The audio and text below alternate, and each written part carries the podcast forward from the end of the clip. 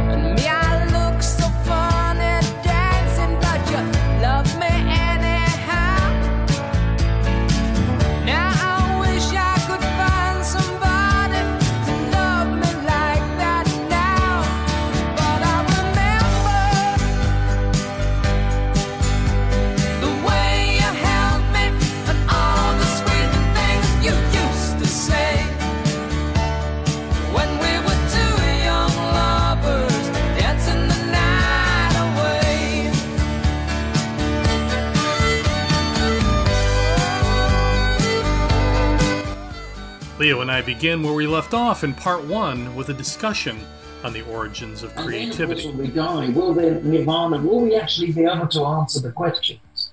that we've been asking all our lives. All the mysteries, will they get revealed to us? So that's You know- again part of the creative process. throughout throughout the throughout the book that I'm I'm working on, History of Light for the Artist, um, Mm. I have I have really tried to to find a proper definition for creativity. Yeah. But I, I I love what you said about creativity being the art of the possible. Uh, I It is. think that's that's what it is. Yeah, yeah it's the same. And and and you know, to a certain extent. I'm gonna I'm gonna quote add- you. And you can add the word problem solving as well. I mean, I Yeah. look on all art as problem Yep. solving. I mean, you know, um, Yes. Claes Oldenburg sort of Um, you know, looks in the corner of his room and sees a, Yeah. a plug. Yeah. And then he looks at a space between two buildings in, you know, in St. Louis and the city, and they asked me to put something in there, and Mhm. he says, "Well, I, I think I'll use a plug." you know, so it's a massive plug sitting there, you know, electrical plug.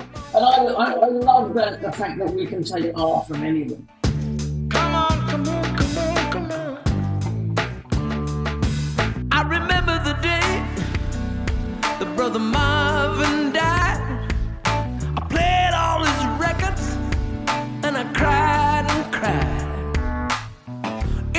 Holler, let's get it on. Living in the time that is past and gone. I've been soul mining digging for gold. There's a lot of us searching, so I've been told. Tamla Stax and Atco don't never get old.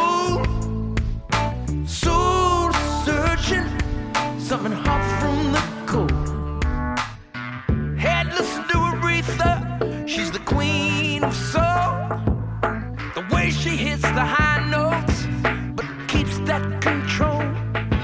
It's the. Uh, Chris, uh, Christo would wrap bridges. Bristow, you know, right, right. Andy Warhol would use pop art and, uh, you know, sort of, uh, you know, take take um, photographic images and color them, and and immediately those characters and those iconic faces. I mean, we can't think of Liz Taylor without thinking of Andy's picture of her or Right. Marilyn. You know, Yeah, So, yes. so the, the creative art is to sometimes, in the way of problem solving, it is actually finding an answer to the question that you had.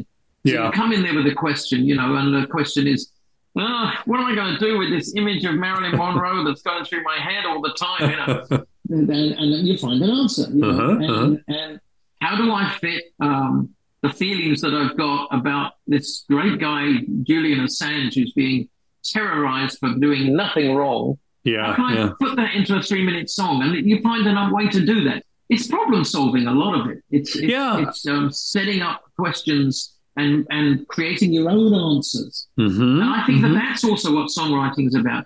Is creating personal answers rather than the answer that is generalized that everyone else has come to. I was set up, or I was deceived. Even my guardian angel cheated on me through the media hype, political waste. This dirty propaganda made me a figure of hate. All I needed was a few more days. All I needed was a friendly face.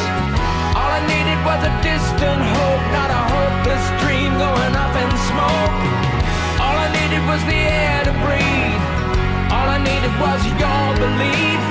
I wasn't looking for to change the world, to make my name or to fill my purse. Now there's no time, no time to live. No rail for the peace train on a broken bridge.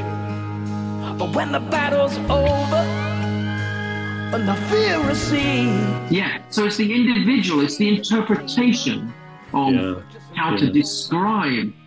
You, you know, you think, well, I, God damn it, you know, I, I, I think that this about this this matter, and I think that you know, and nobody said this, and and, and, and they've all kind of beat around the bush, but really, yes, that's what it is. Bang. so you've got a song.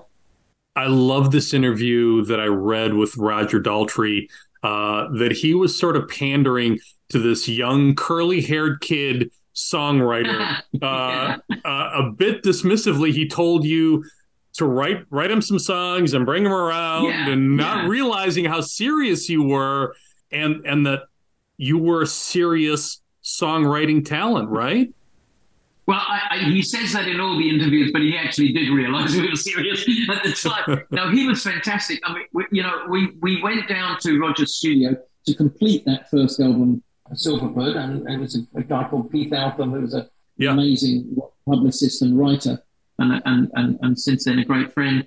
And and We went to Roger's studio, not knowing what to expect. Well, I was completely blown away that I was going to be in the in in the same uh, room or studio as this kind of rock icon, you know. Mhm. And he just turned out to be the most lovely, down to earth guy. You know, really gave me so much fantastic advice even before we got to kind of talking about him wanting some songs.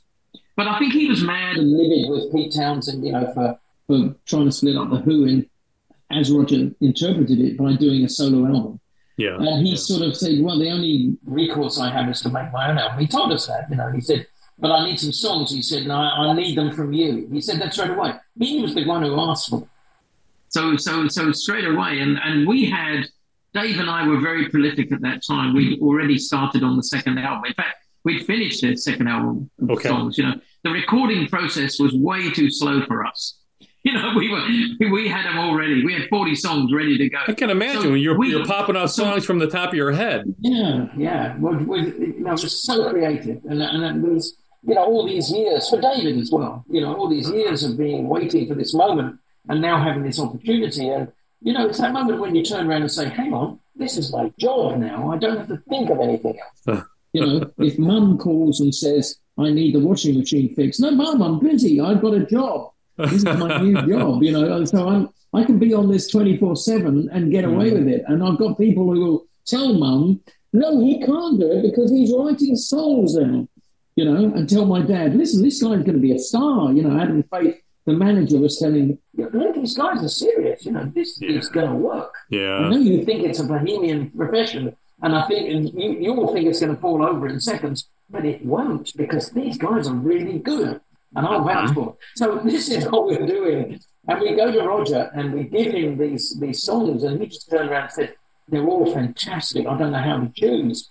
So he was kind of, I mean, he, yeah, he, he, he tells the press story the way he tells the press story, but I know that he was, he was just knocked out of the whole thing straight from the start. And I saw a lovely video just recently of him singing Giving It All Away on another one of these cruises. Nice. And doing this beautiful intro all about me and about how we met. And it was so great, you know. And he's such a lovely bloke. Paid all my dues, so I picked up my shoes. I got up and walked away. Oh, I was just a boy. I didn't know how to stay. Worked hard and failed. Now all I can say is I threw it all away. Oh, I was just a boy, giving it all away. Sail away, sail away.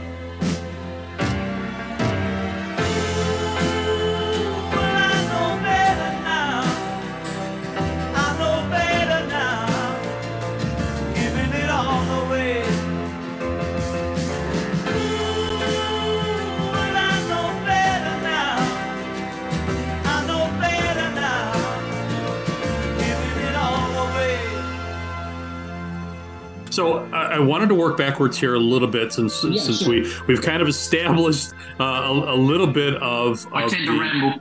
No, no, that's that's wonderful. I, I, I, I'm loving everything you're saying here. Um, but I wanted to get to to some of these later records, particularly Northern Song, because Hmm. It's very gutsy that you smash the holy grail of pop music by f- fundamentally rearranging iconic Beatles songs. For example, you give this Billie Jean style beat under an uh, for for an upbeat interpretation of Eleanor Rigby. And the moment I heard it, I went I gasped. I was I was like this this That's nice. this is this is an astounding re-envisioning uh, of this material. Hmm.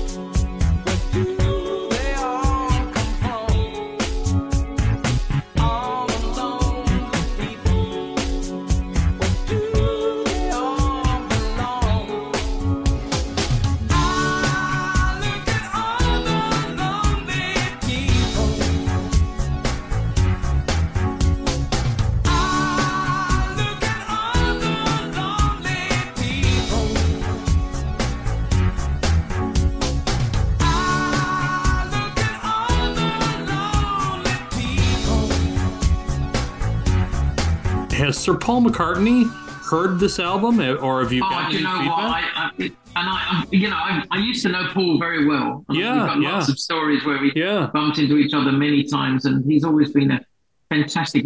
In fact, the the first day that I met Adam Faith, he said, "Right, we're going to dinner."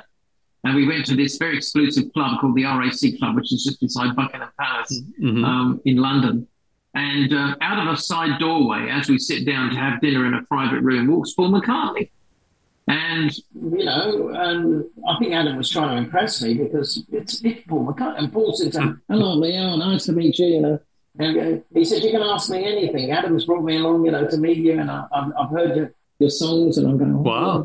I'm speechless, you know, I didn't know what to say. Yeah. And I did ask him a few things about microphones. He said, Look, I can't tell you anything. He said, I'll give give you one piece of advice. Don't cut your hair. that was it. That was all I got from it. You know, but but he was fantastic, and and he he was you know, sang my praises to quite a few people on those Uh-huh. early days. Um, so again, like Roger Daltrey, you know, But um, I would have loved to have got this to him. In fact, when we were halfway through the album, I was thinking, how can I get it to him?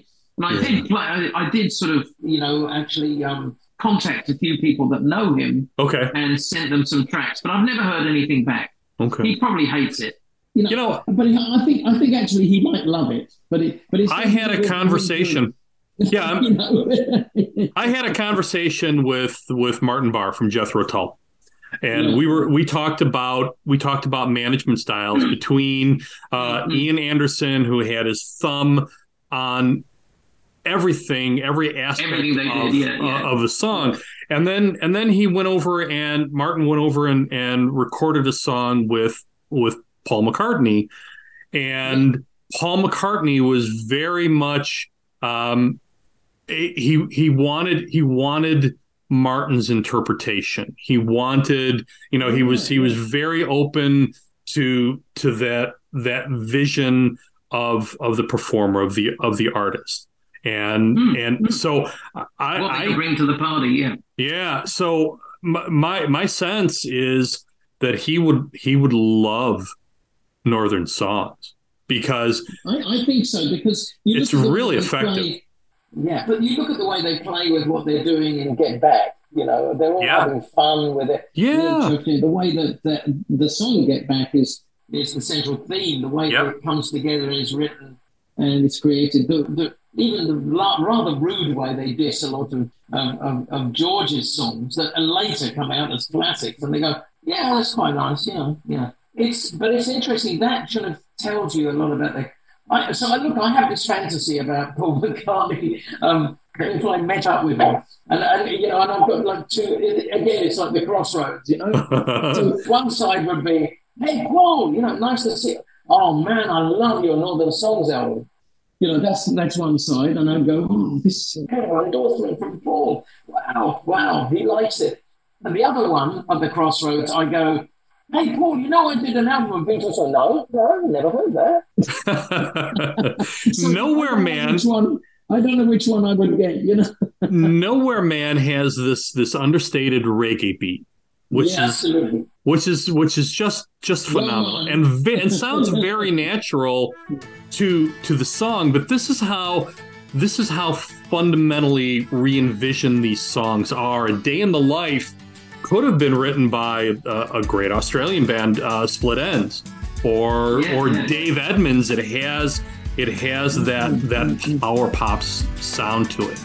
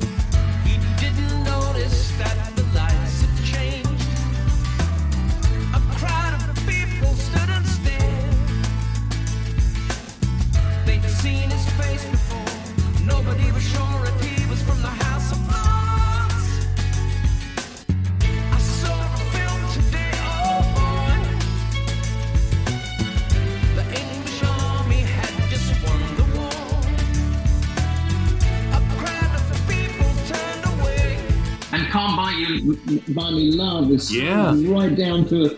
I mean, I was thinking of a poor South African guy, you know, like in the. You think of Paul Simon's South African Mhm, album, mhm. the Diamonds on the Soles of His Shoes. And I was, Yeah. and I was just thinking of someone who's absolutely got nothing, you know, so, you know, money, it just means nothing to someone who doesn't have it, you know. I Mhm. don't have that to play with. So I was thinking of, of that interpretation in that song, you know, put it into a poor sort of um, um, African or, or maybe an, an immigrant, you know, or maybe Yeah. a refugee who's traveling Yeah. at this moment. Is a, you know, sort of, Can't Buy Me Love, Can't Buy Me Anything because I had nothing. So you put that interpretation into there. it becomes a, a rather sad blues song in some ways, you know. And I, I think it's it really speaks to to the power of those original songs. Oh Um, God, yeah. that- I mean, Hey Jude, I was able to split up the the order of the song.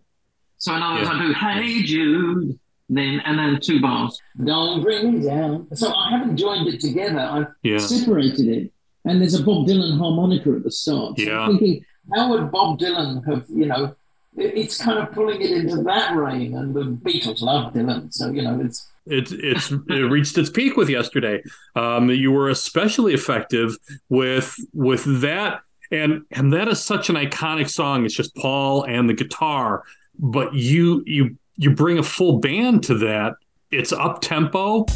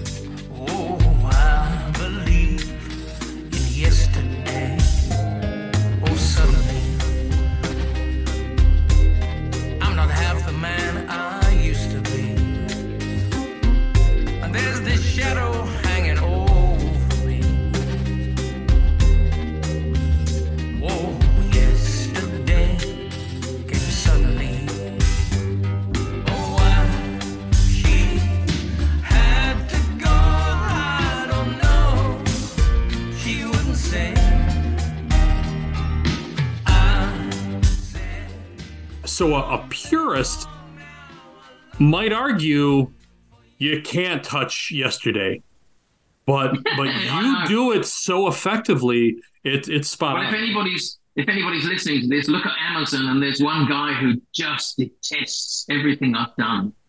And Really? it's kind of almost funny the way that he detests it because he's his argument just doesn't work, you know, because the Beatles were the most free thinking people you'd ever meet. You know, they would kind of take Yeah. songs and I mean, Collaborative. what they, see, they were interpreters.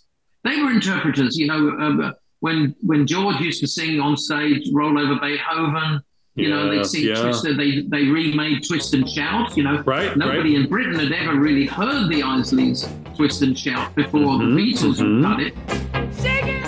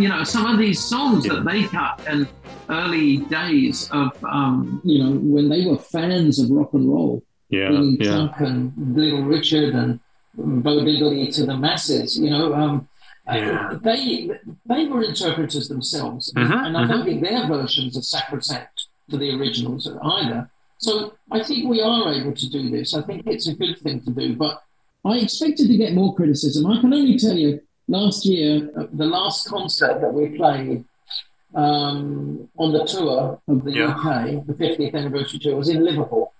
and I got a standing ovation after Eleanor Rigby, which was so. If you get that from a Liverpool audience, I, I reckon I, I got. I got through scot free. Nice, very nice, nice. yeah.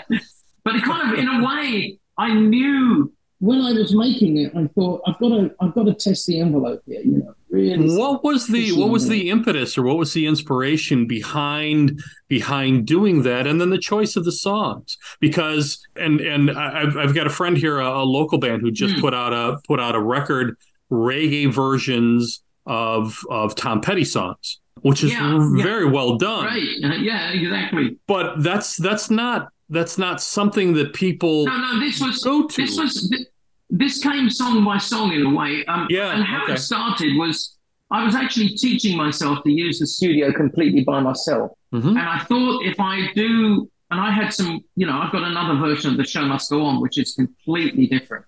You know, of my song, of you know, and and a few of those re-enter. I've got another Orchard Road version as well. Okay. Um, but I, I thought rather than do those, I thought if I take something that was not mine, that I had to respect.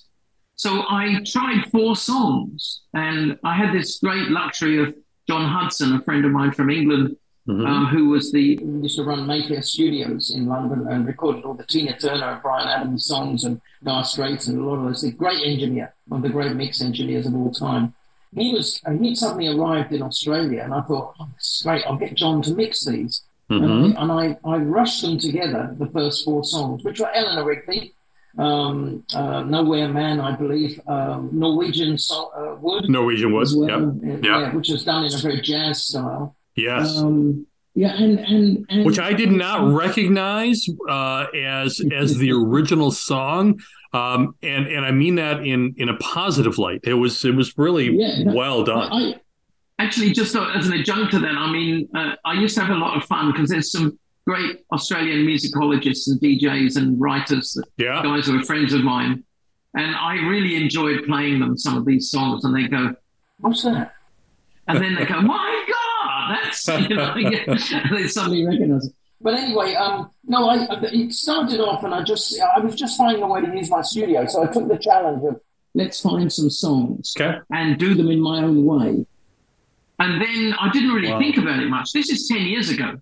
You know, it started 10 years ago. And, and, and, and I just when John arrived in Australia and, and John Hudson, and I gave them to him to mix, and he loved them. He, yeah, thought they yeah. were incredible, you know. But then it was kind of, do I dare put these out? You know, that's that's so gutsy. That also shows that that's that's gutsy, and that that that also shows the power of you as as a musician and mm. as as a musical personality. Yeah, and also, you know, it actually when COVID hit and we couldn't do live gigs. Yeah. Yeah. That was when I actually started to finish this album. I'd already yeah. kind of like I was having fun, kind of reinterpreting, uh, getting idea, uh, reinterpretation ideas. You know, uh-huh. oh God, what what if I did uh, Nowhere Man reggae? What if I, you know, used a Bob Dylan influence for Hey Jude? Wow. And there were quite a few that I had a, an amazing version which I then managed to fit on the album of, well, amazing for me, uh, of Lucy in the Sky with Diamonds, all done with Indian musicians. I mean, I didn't have Indian musicians because I played everything myself, but I, yeah, I had yeah. sitar in there and, you know, the whole thing. And, and I wow. had a whole way of singing Lucy and using Indian film music as the, as the guide to that. And I had another one, uh, Baby You're a Rich Man. And uh, when I was in, okay. in, um, for that one, I mean, when I was in I was in uh, Morocco, yeah, and I recorded the Mullums, you know, doing the song. Mm-hmm. They've got these great songs, and I recorded them all, you know, as they echo with their speakers through the wow, and that was the backing track for "Baby, You're a Rich Man," and I thought the contrast of the, you know, the way of life of Muhammad to to this kind of completely uh, a capitalist song, one to a junk. But I never finished that. Maybe I'll finish it later. But those are those are some of the big ideas. You see, you could do some fantastic contra work. You know, as something that would be completely opposite. Mm-hmm, you know, mm-hmm. um, Lucy in the Sky with Diamond had a didgeridoo going all the way through it. I've got a good oh, interesting. friend of mine who plays incredible didgeridoo. She's recognised by all the elders and she's got them all in different keys. So she wow. was, we've got this amazing drone going on. And I thought, well, that's really interesting. Fit that with the Indian music, you know. I, would love to speak with you for the next 16 hours yeah. to adequately cover your career. We'll, we'll do this again. but, I, but I'm guessing we got to settle for, for just this hour. So hmm. th- there's there's so much you can get to. As I mentioned, you took a break from recording from 1990 to 2004. In 2015, you released Restless Years, a phenomenal album. Yeah. Uh, among among your very best. Um, a musical commentary on growing through changing times. Let me ask you about Wrong Man and what you were thinking of when you wrote that. Well, that's Julian Assange.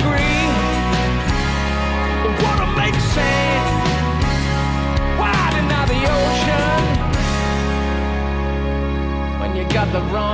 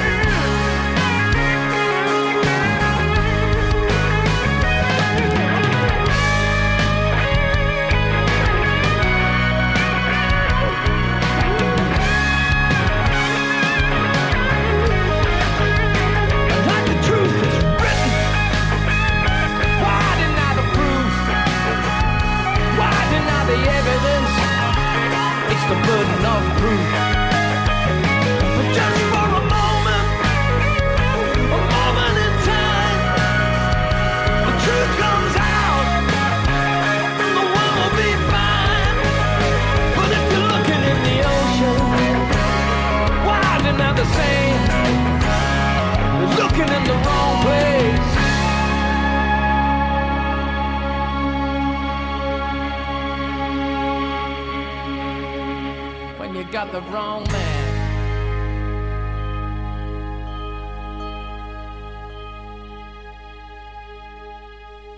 I met Julian in uh, Denmark. Um, I went to Okay. uh, I was invited to a dinner. uh, a publisher there who Mhm. publishes really art books. Amazing. Actually, he's, he's published Books for the for the Pope and people like that. He's, Yeah, a yeah. very bespoke, you know, these wonderful coffee table bespoke books. So I got invited by uh, a Danish girl that I knew, and we went to dinner, and it was lovely. I sat down next to the model, Isabella Christensen, you know, uh, Helena Christensen. And, um, and there was this guy on my right hand side. There was a sort of Australian, and like here was I living in Australia at the time, and so we had something in common. Tall, gangly, guy with blonde hair, not very, very well dressed. but incredibly intelligent and astute. And as the dinner went on, and we were talking, you know, and talking, talking, talking, I didn't know much about him. He didn't know that much about me, actually. Um, he knew my name, of course, my, from my fame, but he didn't know me as a person. But we started to get on really, really well. And then it turned Yeah, out we yeah. were staying at the same hotel. so you know. So I walked down the road with him after I'd said goodbye to my Danish friends, and he'd said goodbye to everybody. And we just we we we went and bought a bottle of whiskey. We we emptied the bottle of whiskey together. We took and we put the world to rights. and I realized what an incredible person he was. hmm Now, and, and this was maybe about three to four months before he got into trouble in Sweden over the girls that set him up and all this stuff. You know, obviously the Americans were after him at this time, and Yeah, And, yeah. you know, CIA and all of that. So Uh-huh. So he you know I I got to know him at that time. Now I never I I'm ashamed that I never got a chance to visit him when he was imprisoned at the uh, you know, the, the embassy, um, the Ecuadorian embassy, and I never got to, and I, I you know, I lost touch with him. Um, Yeah. We sent each other a couple of messages. But when I saw what was going down and knowing this guy, and you see, I'd met him and I, I, I knew what the core of what he was about. A very correct guy. It's a little Mm-hmm. bit like you know when it's the same person as when Steve Stills wrote, uh, you know, for what it's worth. It's the same person, someone who is, you know, surprised by something that's going on in the world and wants everybody to know about it. So Yeah. this was a great revealer of truth. And I just felt for him, you know, and I, and I felt that I knew him and I felt I had the right to write that song. So that's what The Wrong Man is, you know, and they pinned everything on him. He was, I was set up, you know, it's, it's, it's all, a, the whole thing is a setup. And you, you want to educate, I mean, around about the same time, I'm very much against gas mining, Okay. fracking, as they call it. Fracking. Yeah. Yeah, Yep. because because it's it's it's a lot of farmers that I know in northern Australia Yeah. just uh, their lands were ruined, you know, because their soil was uh, contaminated, their water was contaminated, and they were kind of like their business straight. Well, it doesn't take a genius to figure out the signs. There are many here among us who have no respect for life. We live in such addiction to these bold, exotic times when it doesn't matter where you get to more the height you climb. But just take a moment, moment in time. I think of the future, for this is your life. A people divided is a paradise lost. One green world. So anyway, I, I got involved uh, in, in in some of the things that were going on there. And of course, you'd know that from um, your area of America, where, where a lot of it started next door in Ohio. Uh, the downstate Illinois. Yeah. It's it's it's all it's kind of all around us. Yeah. Exactly, and Illinois as well, yeah. So, so um, I got involved in that. I wrote a song called No Fracking Way, which is a real rock song. And I got mm-hmm. all these Australian artists to appear on it as well. I think I wrote that in the same week as I wrote what's, you know, and, and, and believe me, I had managers, people around me, everyone saying, Leo, you've got to stop this immediately. You know, what are you becoming? You're becoming a protest singer. And I said, good. you know, so I was loving it.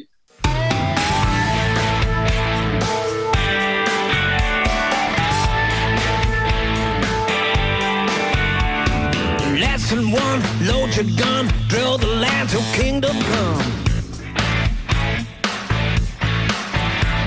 Lesson two, grease some wheels, gas and sexy, spin a.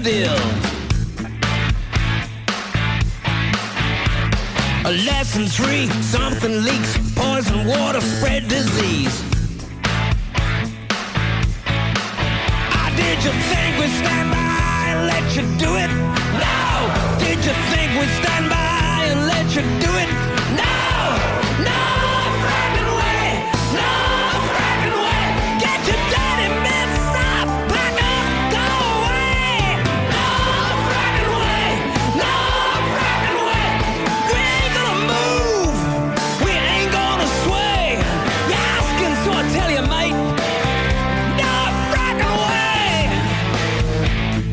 The, this was a time for me to be released into singing what I wanted to sing about. Yeah, and yeah. Nobody was going to be able to tell me what to do. So uh-huh. I had no major record company as well. So, yeah. you know, I would just kind of like. Um, I have a wonderful record But you've achieved that level. You've achieved I that achieved level. that level of being totally independent. Yeah. Not talked to by anybody. Yeah. Yeah. You know, and the only thing that kind of went against that, and it's the reason why I've not been here in America for so many years, I had so many rip-offs and business yeah. crashes in that time. But coming out of that and surviving those terrible things where I lost all my money, I lost everything, hmm. lost my record deals and, and, a whole lot. A guy forged his signature on on uh, loads of deals and gave away everything mm-hmm. I had. Mm-hmm. So, um, so I, having survived that, you feel strong. You feel you can get away with anything. In fact, yeah, yeah. so I, that's what I did. I, I thought now I've got a voice. You know, I can talk about the things that really matter. And I don't like songs that just don't say anything. I, I like songs that say something. You know, it's so, so, it's the essence of art. Really, is is that is, that yeah. level of freedom. Yeah, and those things go back to. You know, again, it goes back to blues yeah. and Robert Johnson, and it goes to Bob yeah. Dylan with "Like a Rolling Stone." Yeah. You know that you you have this template. You can say things. You can be a voice, and you can influence people, and you can be you know, be independent and mm-hmm. celebrate free speech, which a lot of people don't have. And that's yeah. what Julian is about, you know. Yeah, yeah. I, I, I had a had a bit in him uh, about him in uh, in my second play, uh, "The People's Republic of Edward Snowden," um, oh, which, yeah, which, was yeah. a, a, comedy. But um, but one of the actors, the or, or the the the actor for the for the second run, uh, his brother was in uh, was in uh, military intelligence and was getting yeah. all of this all of this uh, yeah. this was right right as this as it was unfolding um, we hit the ground with the play right right off the mm-hmm, bat mm-hmm, mm-hmm. um, but the the actor was getting classified information from his brother to help him yeah, inform yeah. his. There had to his, be those sideways issues informing. It yeah, was, exactly. yeah. The same with. Bradley Manning. I mean, I mean, when yeah. when he was before Chelsea, when Bradley Manning was was not only finding stuff come up on his mm-hmm. terminal when, mm-hmm. when he was, you know, stationed abroad, but he was, you know, the rest of the guys saying, "Hey, look at this! I just found out. You know, uh, we bombed those people. We killed those people that they told us the the, the so-and-so's killed." Mm-hmm. Mm-hmm. And so all of this, you know. Uh, and the guy saying, "Holy shit, I can't write that," you know. I, oh, I better keep this quiet. You know, I'm yeah. thinking, you know, you know, we're all keeping all of these things quiet. This is yeah. secrets and murder. It's, murder. It's just it's murder. Yeah, it's yeah. it's collateral murder. And so so and so that that went, you know. But I think that um, I think that you know sometimes if we know something, we're almost duty bound as humans to fear it. Indeed. And that's what songwriters do as well. You know, we all have consciences.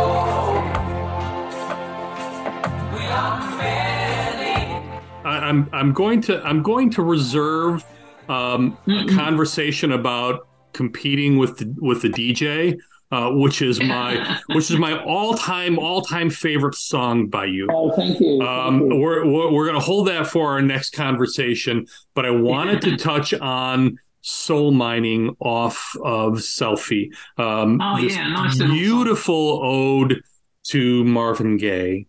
What inspired? It's ode to record collectors, actually. It is. That's it is. what it's about. It is, yeah, yeah. I have a load of friends of mine who, you know, they dream of those cutout, you know, going to going to uh, you know record sales. You know, there's these there's these fantastic record marts that go on. You know, sort of like they'll be announced, you know, in the uh-huh. ads or on Twitter or something. You know, everybody go down to you know, Columbus Avenue, um, 362, 5. Yeah, you know, um, yeah. There's going to be uh, guys just emptying his, his whole boot full of tracks. So somebody goes down there and they find, oh my God, there's an original Al Green demo, you know. So, yeah, something in there they've never heard before.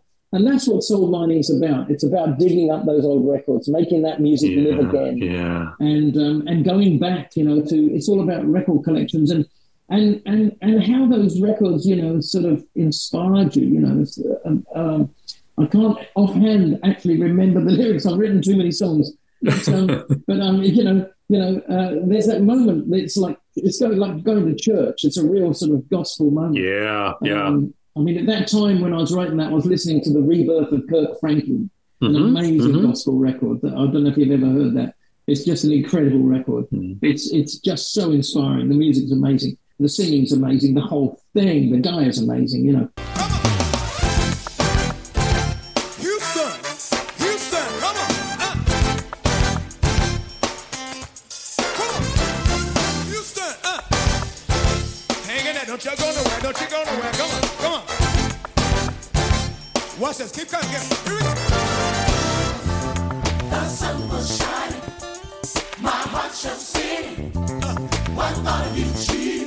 What, joy it brings. Come on. My soul can't wait Woo. to see your face. What we gonna do? I'll your name, chief. Come on.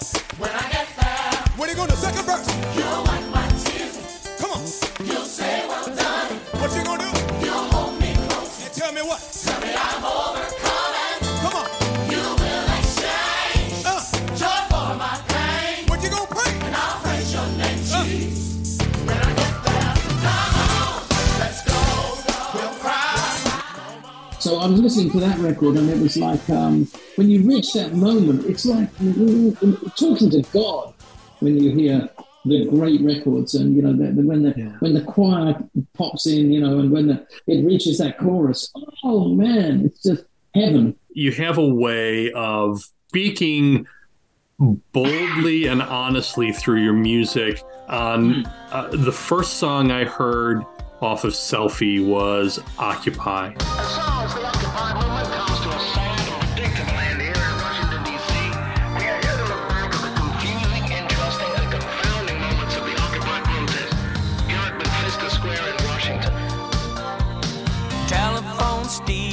Hungry man, thinks he can change the world with a cheap spray can. So he sends out a message, come and meet me tonight.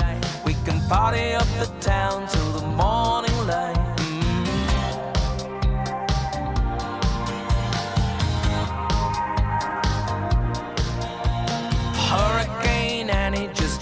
So alone. She was laid off from a job through no fault of her own the boss man blames all the changing times when you can count yourself lucky that you're still alive. Eh?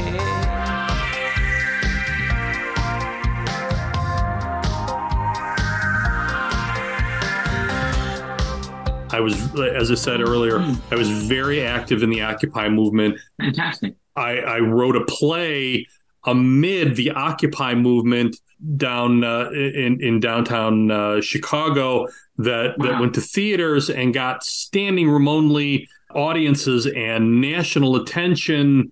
But wow.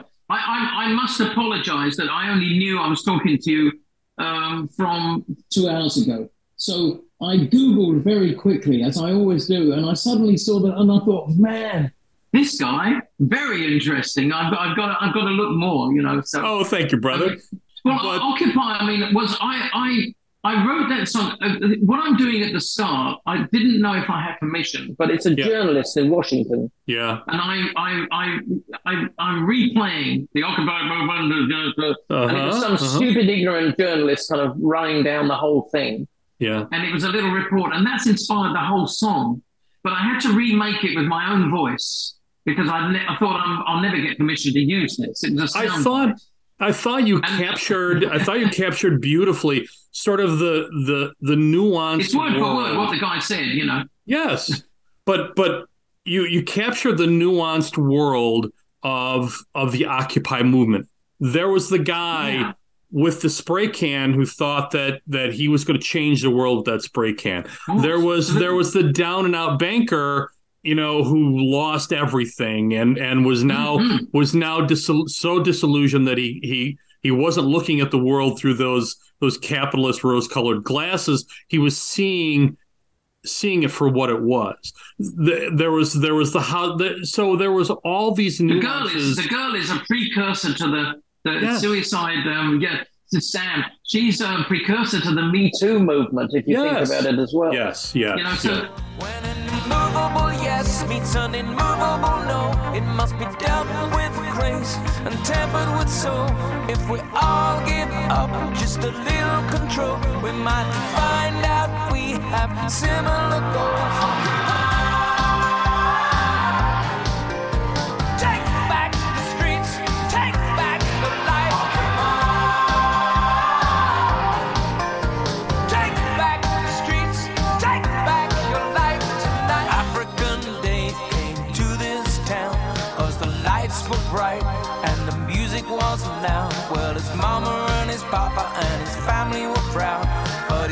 Sent home cause his visa's run out.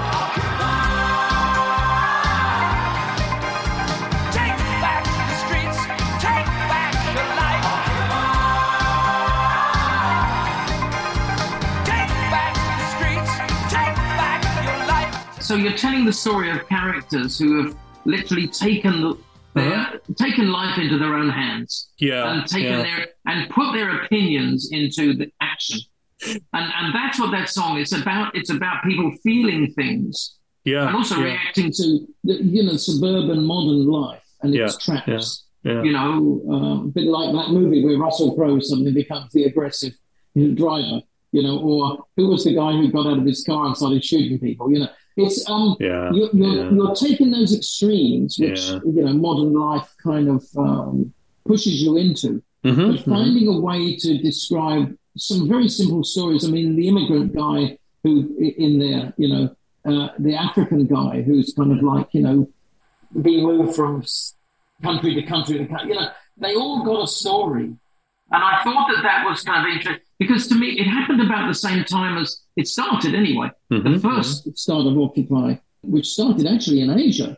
And it started at the same time as the Arab Spring, yes. which is a very similar. And I wrote a song about the Arab Spring. I've never yes.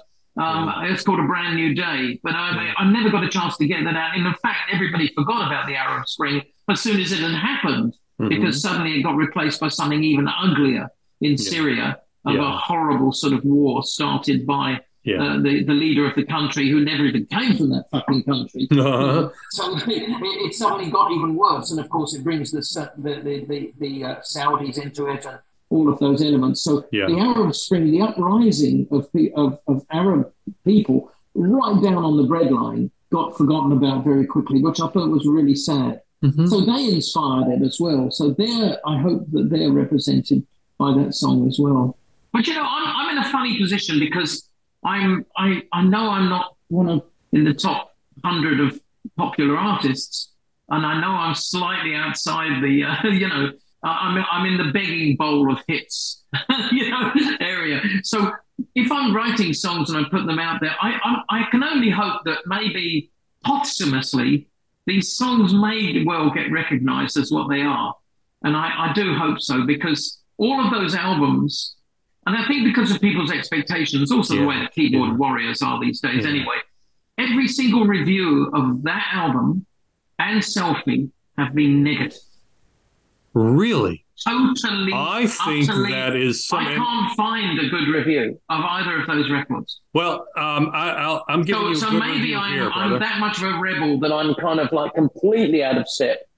I'm I'm giving you a good a good review here because I think those were those were outstanding albums and okay. and I and I review and listen to a lot of music, both local and mm-hmm. international I, I, I truly believe that that is some of your best work, um, and yeah. uh, and and I've got it in uh, on on a regular play on my uh, my MP3. Oh, bless you! That's so it, fine. Yeah, it's it, it's it's wonderful. Um, and, and no, it's nice to know it's not all falling on deaf ears. And, you know, it absolutely. I mean, the challenge of you talk about competing at the deep and and the meaning by by the way not just the music but the meaning behind yeah, those yeah no, no it's the message yeah exactly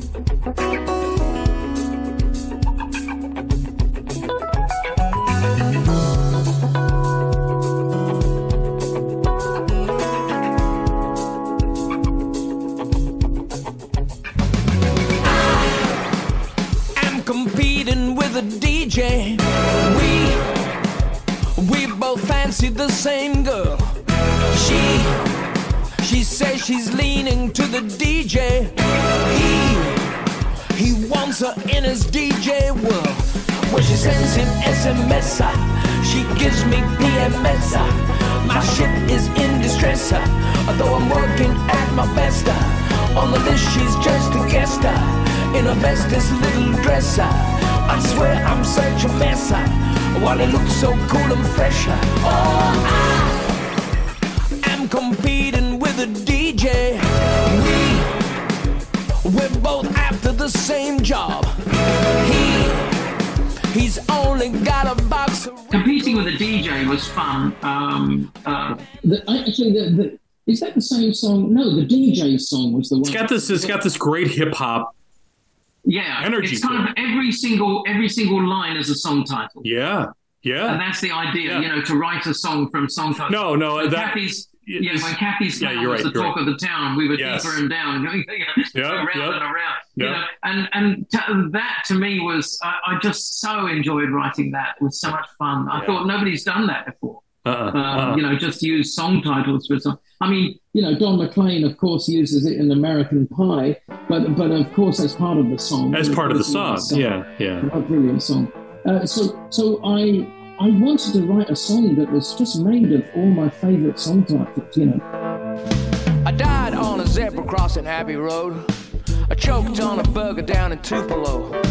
I drowned face down like a rolling stone. I crashed with the crickets in the Oklahoma snow. I was burned on a pile by the Joshua tree.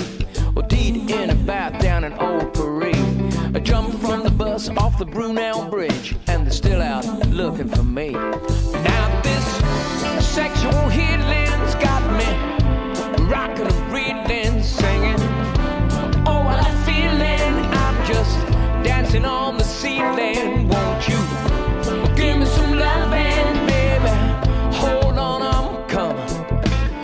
coming. Cause here comes the sun, and those were the days we threw it all away in a purple haze. I can't feel it anymore. I can't feel it anymore. I can't feel it. I can't hear it anymore. Like I'm going to wrap it up here because I, I know you're busy. My wife suffer, suffers from fibromyalgia and writes a blog mm-hmm. called Fibromyalgia This Diary of a Pain Warrior. You suffered a terrible fall in 1977 yeah, yeah. and and injured your your knees and your your ankles, right? Alpine Valley, Wisconsin. Yeah, it was Alpine Valley. Wow. Yeah, the okay. same place that took Stevie, Stevie Ray Vaughan, if you think about it. Because yeah, yeah, I, I was at that show. With, yeah, and yeah. and um, my Eric's tour manager was my tour manager as well. Okay. Um, who was, was in the plane with Stevie and died as well. And you, um, so you were recovering when um, when you received uh, what turned out to be the last call that Elvis Presley ever made yeah. before he passed well, away. I, I, would fallen off stage and. You know, it made national news. Yeah. yeah, yeah. Which was kind of helpful for the agents and promoters and the record company. So yeah. they all said, you know, God, Leo, you've got to carry on working. And I was working in a truss. Oh, you know, gosh. So had a horrible fall. Luckily, not broken any bones, but I got yeah. as far as Memphis. And uh, we were in Memphis and playing this big, big auditorium everybody's ready to go on stage except me. And I'm in a ball in the dressing room and I can't get out of it. It's a delayed shock, you know? Mm-hmm, and mm-hmm. after this horrendous fall. And, and they called for somebody to help and they found a guy who was an ex um, Miami Dolphins, funnily enough, football player, famous player as mm-hmm. well. And he was in the house and he was working for somebody big in, in Memphis. We didn't mm-hmm. know who at the time he just kind of took me, said, I know how to deal with it. I know how to deal with it. And he picked me up and he just put me in the back of his truck. Wow. And drove me off to his Huntsville, Alabama, where he had a, a gym and a whole setup there. Uh-huh. You know, and uh-huh. um, and I kept asking him, you know, what are you doing here? And who are you? And all this stuff. As he was working me out, and I was getting better and better and better and fitter. We yeah. did exercise and we did everything. He was an amazing guy, Michael.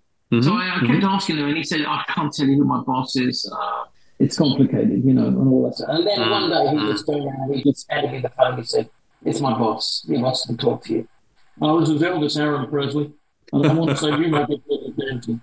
And that was it. And I went, "What?" And at first I didn't believe him. I said, "No, no." He said, "To go, God's truth, sir. It is, it is me."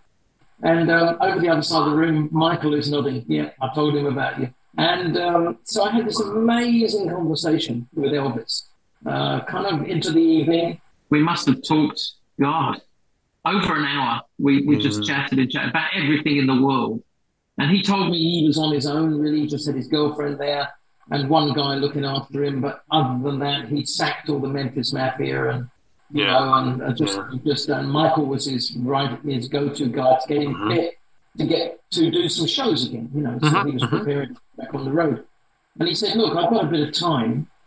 So he said, before I go, so, and he said, and if you've got time, he said, and we can declare you. It was funny actually, because he said, we can say you're still unfit. And I can say, yeah, you know, I'm feeling great, but yeah, I'll pretend. And okay. he said, yeah, just come and hang out, come and hang out at the house with me for a week. He said, we'll do some things, we'll make some music. Hey,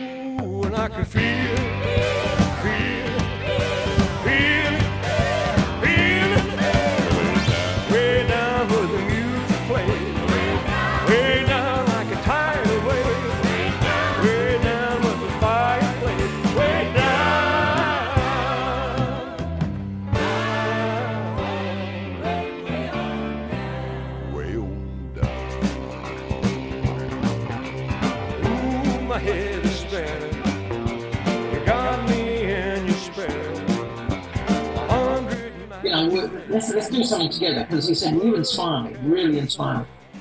So I went, wow, yeah, okay, okay, Elvis, yeah, I'm coming, I'm coming. And uh, he said, great, let's, let's, tomorrow, let's start up tomorrow. Michael yeah. will bring you up. It's all done. And I could hear him livening up as the conversation went on as well. You know, he was really keen. He's going, I love this, I love this. He kept saying, you know, and, you know, and I was saying, man, you know, you, you don't, you don't know how I feel about this. This is an amazing moment for me. He said, oh, that's great. It is for me too. And then we said we signed off and see you tomorrow, obviously. He said, see you tomorrow, Leo, and put down the phone. And then I used to tape the radio and tape, you know, because there's southern music from country to, to, yeah. to rock to blues. it was also incredible. And I had this tape machine. I used to, you know, roll the dial to anything that's interesting and record it. I've still got the recording actually. Mm-hmm. And in the morning, getting ready to go, packing up my stuff, you know, and so excited about it all. Michael's getting the car ready and everything, and the news comes on. Good evening. Elvis Presley died today. He was 42. Apparently, it was a heart attack. He was found at his home in Memphis, not breathing. His road manager tried to revive him. He failed. A hospital tried to revive him. It failed. His doctor pronounced him dead at 3 o'clock this afternoon. The end, at an early age, of one of the two most spectacular careers in the history of America. And I record it, and it says the singer, Elvis Presley, has been taken um, dead on arrival oh. into Memphis Baptist Hospital. So, and they're in shock. The, the people are sure. I can't believe what I'm reading. Um, Margaret, and Margaret says, no, I, I can't handle it. She's crying. And it's all there on the radio. And at that moment, and I left it on record, Michael bursts into the room and says, Have you, you heard? I've got to go. So he just left me some money on the table.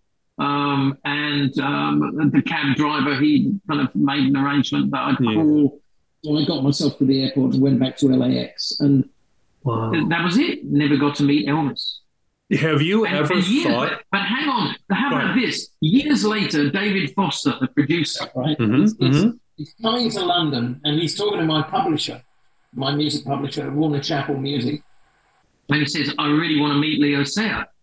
And first off, I think, "Wow, does that mean?" And it, it wasn't a good time in my career, so I'm thinking, "Does David want to produce me?" Wow, this is going to be good, you know, because mm-hmm. I knew David anyway from playing. He played piano with me in the time of Richard, you know, something we didn't record, but he was one of the keyboard players that mm-hmm, we had. Mm-hmm. Um, so I didn't know what to expect. So I go to dinner, and with him is this beautiful, red-headed, tall girl who was Elvis's last girlfriend, Ginger. And she said, "What she hated flying." David says she hates flying, but she she knew I was, knew I was coming to London. You know, we're we're seeing a lot of each other, mm-hmm. and, and she just said, would you be able to introduce me to a guy called Leo Sayer? And and that's what she said. And he, she said, I, he said, I know Leo. I, I played with him once, you know, a long time ago. Mm-hmm. He said, but I'm going to London. Why don't we find him? She said, if you find him, I'll come to London with you. And I think he was really into that. He wanted to, to come with him. So he kind of addressed the whole thing and told Stuart, my publisher, you know, yeah, I'm, I'm, I'm coming. And didn't tell her the whole, tell him the whole story, but just said, you've got to get Leo to dinner. You know, so I, I arrive at the dinner, no expectations, not knowing what, and she's there, she's just in tears, and she's just saying, I've been waiting for this moment for years, since 1977.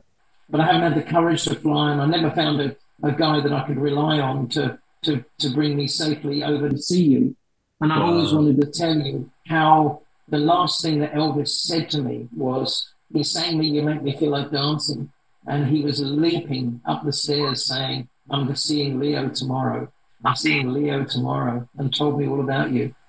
And she said, I just wanted you to know that you were the last thing that I remember that was on his mind. Have Have you ever thought what that music that you and Elvis might have created together would have sounded like? Oh, I did. Yeah. I did. Yeah. That's going to. Uh, um, one time I was talking to John Lennon, and he was mm-hmm. kind of mm-hmm. telling me about the incredible disappointment when he actually met Chuck Berry uh-huh. and found out he was a bit of an ass. You know, and he said, "Never, Leo, never, never, never expect too much of your heroes." And I, I had that going through my head, you know. But you had had, but you had had a very long conversation with Elvis. We, we hit a we hit a real rapport. Yes. Yes. And I think you know, maybe it was the emotional time he was in in his life as well. Yeah. Because yeah. I think he knew Dan was up in a lot of ways, you know, yeah. at that time. It was, yeah, the last corral for him, really, in some ways. Yeah. And, and I think that, um, it, look, it could have been anybody. It could have been Paul Simon or Ray Davies yeah. on the other end of that phone. And I, I have to think in that way. Yeah. And they and that, that would have been Elvis Costello, maybe, you know, it would have been yeah. a wonderful yeah. partner for him at that time. Elvis just just is is a is a different level, right? Yeah, of course, of course, yeah. absolutely. Like like Sinatra, you know. Yeah. or or I don't know. Um, Those stories, man. Um, I, so I also, as I said earlier, I also host a podcast for the Chicago Writers Association mm-hmm. uh, at ChicagoWrites.org. Did I hear that you're working on an autobiography? Uh, well, I've actually finished it, but you know, in my rebellious way, I've done it all wrong, and it's been rejected by every publisher. It's not because of the contents of the book; it's just the fact that I've decided to do it in chronological order. And okay. for fuck's sake, I don't understand what they're talking about. Because to me, it was chronological was the way to write it. I didn't take any advice. It's 90, it's, it's, it's hundreds of thousands of words. It's mm-hmm. a massive book. Mm-hmm. Um, but but uh, it's so far it's been rejected. So I've, I've either got to rewrite it or else just do it independently. Well, uh, but, well, it, but but it would always be being Leo, being this bloody minded person that I am. it just had to be done in the wrong way. We'll have to we'll have to talk about that. I've and, and I've got yeah. uh, I've got a connection to story. No, but I, I, really wanted to do it chronologically because you know my life started when I was hurled out of a pram and yeah. my head yeah by a dog. And, and and I think that every single story in life, I, I do believe chronological works. You know, but they want you, you saved people out. in a hotel fire. Yeah, that's early on. Yeah, yeah.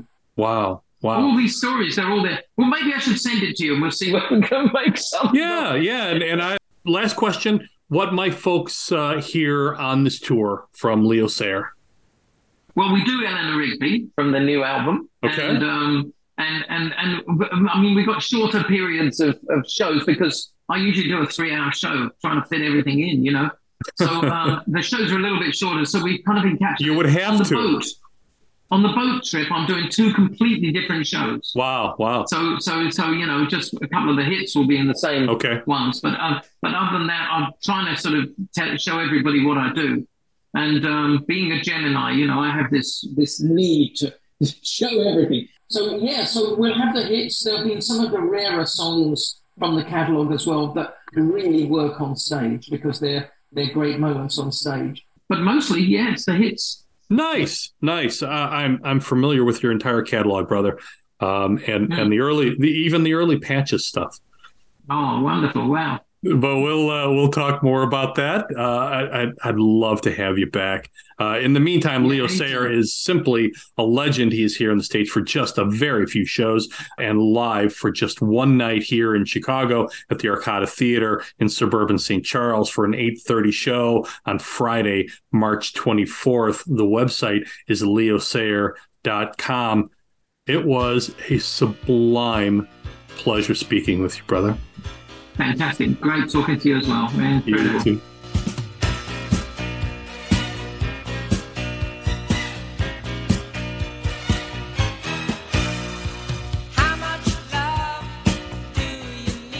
A very special thanks to Leo Sayer for taking some time with me, and thanks to all of you who listen.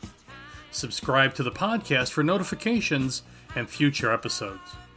Don't miss Leo Sayer for a performance for one night only at the Arcada Theater in suburban St. Charles for an 8:30 show on Friday, March 24th, 2023. The Arcada Theater is at 105 East Main Street in St. Charles, Illinois. You can call them at 630 962 7000. That's 630 962 7000. Or visit arcadalive.com. And for information and future tour and live dates, the website is leosayer.com. Those links will be posted in the notes below. I'm your host, W.C. Turck.